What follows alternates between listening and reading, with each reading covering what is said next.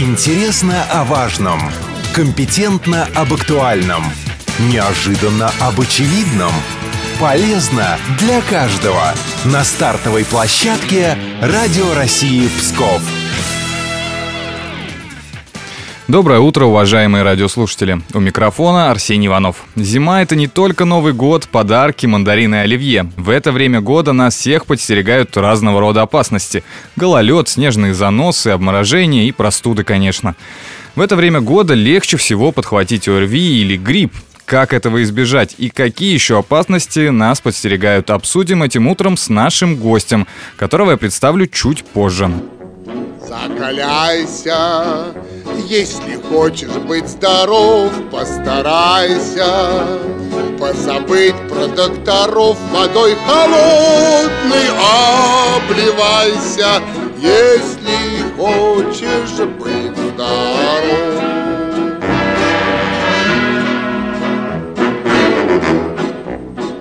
Нам полезней солнце, воздух и вода от болезней помогает нам всегда от всех болезней Нам полезней солнце, воздух и вода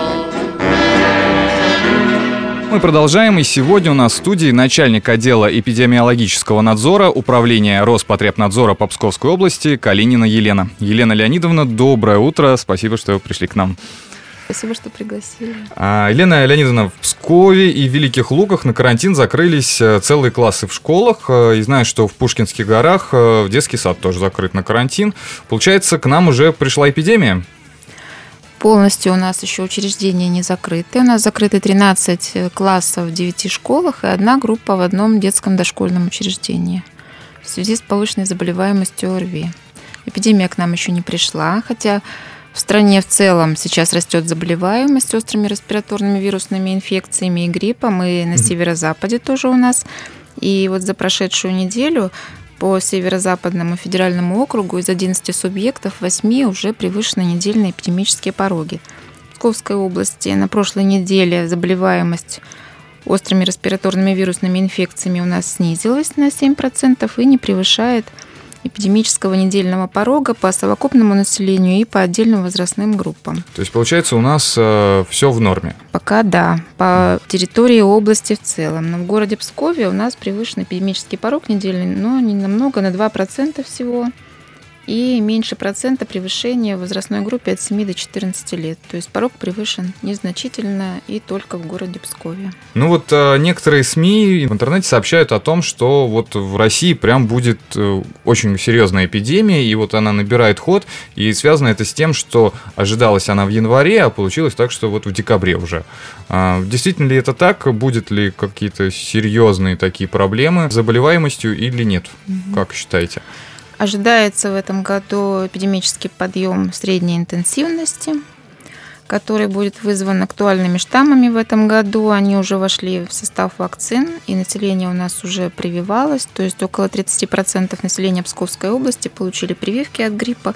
Ну вот от 30% населения это вообще много или мало, если сравнивать с прошлыми годами? По сравнению с прошлыми это больше, чем в прошлом году. В прошлом году 27% было, то есть каждый год незначительно идет все-таки увеличение, увеличение количества прививающихся. И на будущий год уже вот федеральной службой Роспотребнадзора Роспотребнадзора поставлена задача обеспечить охват прививками 40% населения. Как считаете, это вообще реально сделать? Реально, конечно. Вы сказали, что актуальные штаммы да, гриппа. Угу. появилась информация в интернете, так называемый гонконгский грипп. А, грозит ли он в Псковской области? Появится ли он здесь? И вот привиты ли граждане от него? Гонконгский грипп – это э, вирус типа А штамма H3N2, так называемый Гонконг, который вошел в состав вакцин, и он ожидается да, в числе трех наиболее вероятных его будет циркуляция в этом году. Ну, то есть... Э, он те, вошел кто... в состав вакцины, да. Угу, то есть от него мы уже защищены, да, получается. Да, да. Но вообще, много ли сейчас человек заболело в Псковской области? Вот э, и кого больше, детей или взрослых? Вот за прошлую неделю заболело 3700 человек. Это по области? По области, да. Ну, а если говорить, э, кого все-таки больше, это дети или а, взрослые? Больше Вот из этих трех тысяч, пяти тысяч взрослые и две тысячи детей. Получается, что вот удельный вес детей заболевших больше, чем То есть в два раза больше дети. детей. Но да. это нормально или нет? Вот нормально, такая разница. Да, нормально. У нас сейчас начинается такой эпидемический подъем, как бы обычные, сезонные, и все развивается как бы как положено. Уже известно, что Псковская областная больница закрыта на карантин, что пациентов не смогут навещать э, их родственники или при каких-то условиях можно ну, получить Псковская доступ? областная больница ввела мероприятия противоэпидемические своим приказом. Хотя вот так показаний для этого мы не видим по области, пока у нас заболеваемость все-таки невысокая. Ну а какие-то другие больницы будут закрыты или уже закрыты по При регионе? наличии показаний, конечно, мы будем издавать постановление. Главный государственный санитарный врач Псковской области своим постановлением вводит мероприятия при уже значительном превышении эпидемических порогов. Пока такого нет. То есть на данный момент сейчас на только Псковская областная да, больница. Да нередко можно услышать, что грипп, в общем-то, не так страшен. Ну, некоторые считают так, э, что грипп это все ерунда. На самом деле, это действительно ли опасное заболевание или не так страшен он, как грипп, говорят? конечно, это очень серьезное заболевание инфекционное, которое опасно именно своими осложнениями очень быстро развивающимися. Поэтому вот главное не пропустить момент и незамедлительно обратиться за медицинской помощью очень важно своевременное обращение к врачу, потому что только врач может поставить диагноз правильно и назначить соответствующее лечение с учетом состояния и возраста больного. Понятно, что вакцина, так сказать, э, если не панацея, то, так можно сказать, большой наиболее процент. Эффективное да, наиболее эффективное средство. Да. Но есть и противники. Говорят, что вот после прививки можно серьезно заболеть гриппом. Нет, гриппом заболеть нельзя, потому что живой вирус не вводится, вакцина инактивированная, поэтому нет, заболеть нельзя. В этом году прививочная кампания в Псковском регионе стартовала с 1 сентября. Предлагаю вспомнить, как она проходила и почему даже школьники готовы пройти эту процедуру. В сюжете моей коллеги Ирины Коваленко. Не больно, быстро, а главное эффективно. Чтобы сделать прививку от гриппа детям, рассказывает школьный фельдшер, нужно обязательно разрешение родителей. Но старшеклассники, которые идут на вакцинацию, не в первый раз уже и сами хорошо понимают, зачем делать прививку. Ученик одной из псковских школ Николай Хижняк. Каждый год делать прививки, все нормально.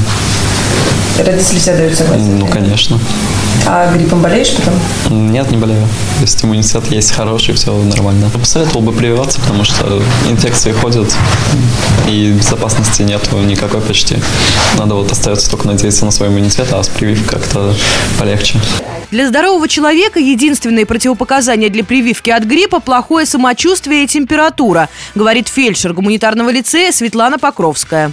Ребяточки, сейчас я вам раздам градуснички для того, чтобы померить температуру. Мы с вами сегодня делаем прививочку против гриппа. Прививочка делается вакциной Гриппол Плюс. Она себя хорошо зарекомендовала. Состоит она из трех компонентов. Против вируса А, против вируса Б, против вируса H1N1. В этом году прививочная кампания стартовала 1 сентября. По мнению медиков, это наилучшее время для вакцинации. Одно из самых распространенных заблуждений, что прививка может спровоцировать заболевание, рассказала главный врач Псковской детской городской поликлиники Эльвира Мелих. Ну, об этом можно было говорить еще несколько лет назад, когда вакцина была сделана, так скажем, из ослабленного вируса. Приводился ослабленный вирус в организм. Да, и такие, э, скажем, побочные эффекты могли возникнуть. Но сейчас вакцина у нас современная, так называемая субъединичная. Она содержит поверхностные антигены вируса, то есть э, возникновение заболевания в данном случае невозможно, как и э, ряда каких-то тяжелых осложнений. Прививались в этом году, отмечают в поликлиниках, гораздо активнее, чем в прошлом. Одни на собственном опыте убедились в эффективности вакцины, другие, перенеся тяжелое заболевание, уже не хотят повторения. Ну вот э, среди заболевших э, уже вот на сегодняшний день есть кто делал прививку от гриппа? Нет, пока таких нет. То есть это люди, которые не делали прививку. Угу. Ну вот, э, кстати, ученые доказали, что с периодичностью в 10-12 лет вирус гриппа достаточно сильно меняется и приводит к новым даже глобальным эпидемиям. Угу. А, вот сегодняшний вирус отличается от того, что было в прошлые года? Или конечно, конечно. насколько сильно? Вирус вообще? меняется каждый год приходят новые штаммы. И в связи с этим каждый год обновляются вакцины. Меняется состав штаммов, входящих в состав вакцины. Это ежегодный процесс постоянно происходит, вот такое изменение вируса. Мы продолжим разговор буквально через несколько минут, а сейчас предлагаю послушать нашу постоянную рубрику. История одного предмета. Даже самый обычный предмет порой становится участником невероятных событий. Истории поколений и целых народов, поверья и приметы, быт и традиции. Обо всем этом может рассказать всего один предмет –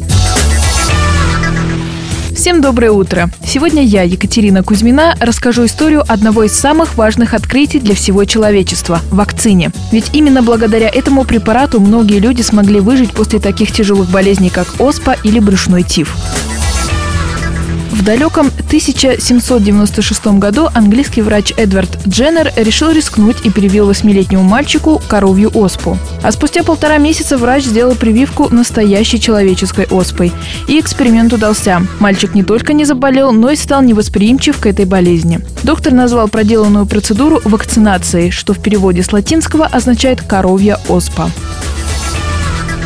По одной из версий, первую вакцину в Россию переслала императрица Мария Федоровна в 1801 году, находившаяся в переписке с отцом вакцинологии Эдвардом Дженнером и получившая вакцину от него самого. 1 октября профессор Мухин произвел вакцинацию мальчику Антону Петрову, который по приказанию государыни с тех пор стал именоваться Вакциновым и был награжден пожизненной пенсией.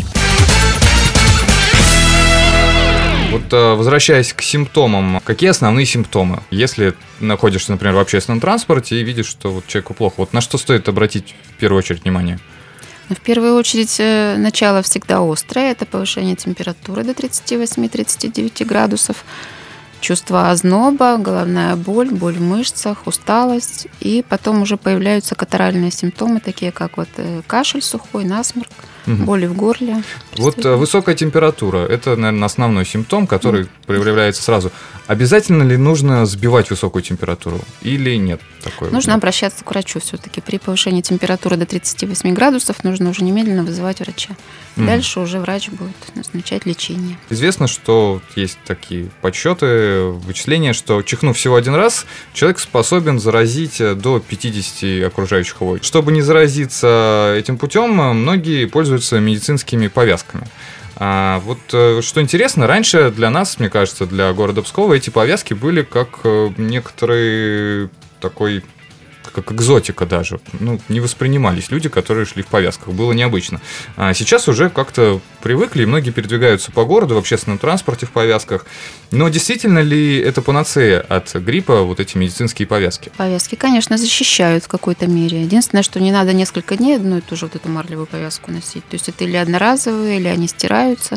То есть регулярно их надо менять. А вообще кто должен носить эти повязки? Тот, кто болеет или тот, кто еще здоров?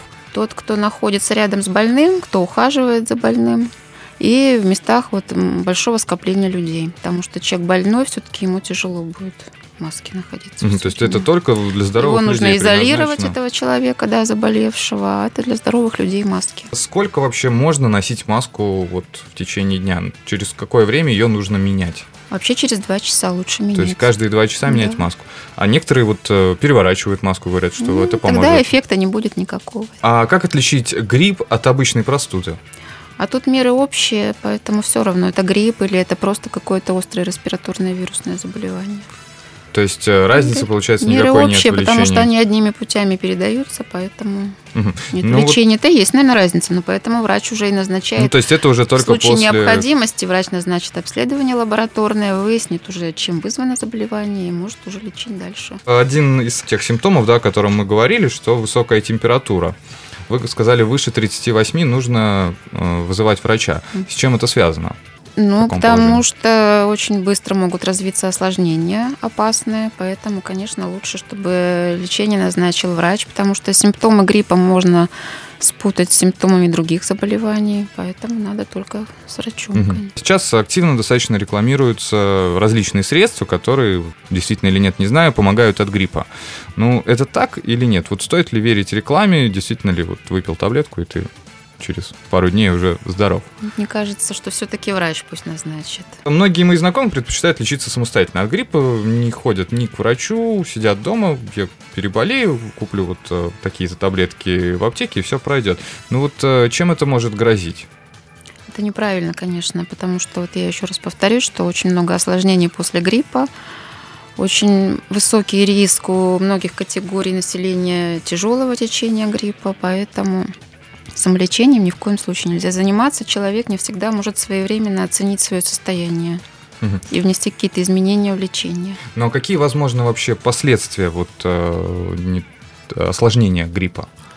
Ну, возможно, осложнения со стороны сердечно-сосудистой, со стороны дыхательной системы, выделительной системы, то есть очень большой перечень осложнений. Мгм.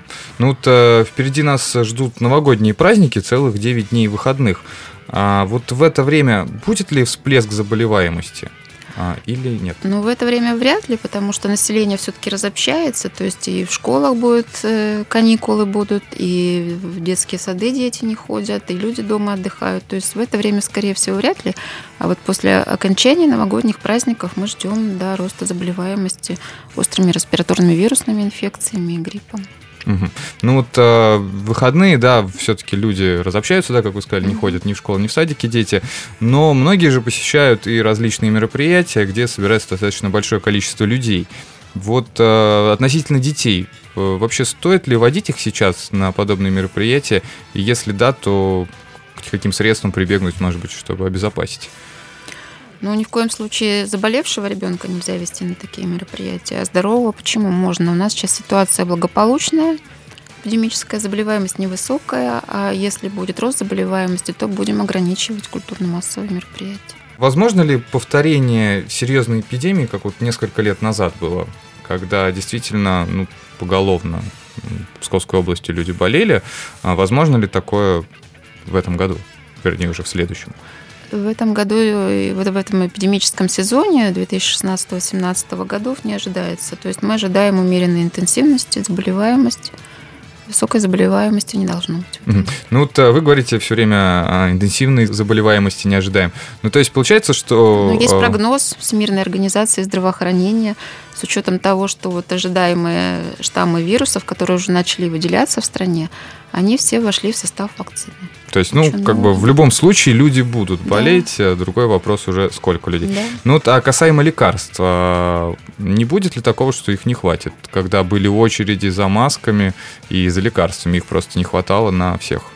Можно сказать, даже была Ну, некоторая вот такая паника. паника создавалась, какой-то ажиотаж ненужный совершенно. Не нужно закупать лекарства противовирусные про запас, потому что действительно с учетом уже назначения врача надо лечение проводить, и не ко всем, допустим, случаям заболевания ОРВИ подходят препараты для лечения гриппа конкретного. Поэтому вот ажиотаж не должен создаваться, а аптеки обеспечены сейчас противовирусными препаратами. Ну вот э, Псковская область вообще относительно других регионов России, мы эм, на каком месте вот касаемо эпидемии? У нас это высокий порог или нет? Вот как это все у нас? Вот сейчас А, и сейчас, и до этого, вот вообще Псковская область, э, так, если вот какой-то рейтинг составить, э, в каком мы Ну, месте такой рейтинг находимся? мы можем определить только вот за прошлую, допустим, неделю. Мгм. Прошлую неделю у нас еще благополучная ситуация по сравнению с другими, допустим, территориями, даже вот северо-западного федерального округа.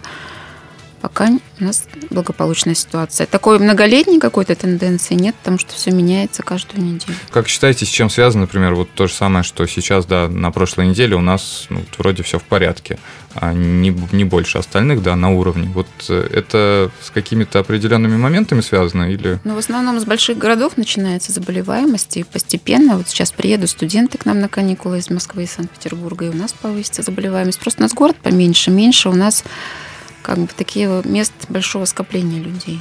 Мгм. Не такой транспорт у нас развитый, как, допустим, в Питере и Москве. И напоследок, что, может быть, пожелаете нашим радиослушателям в Новый год?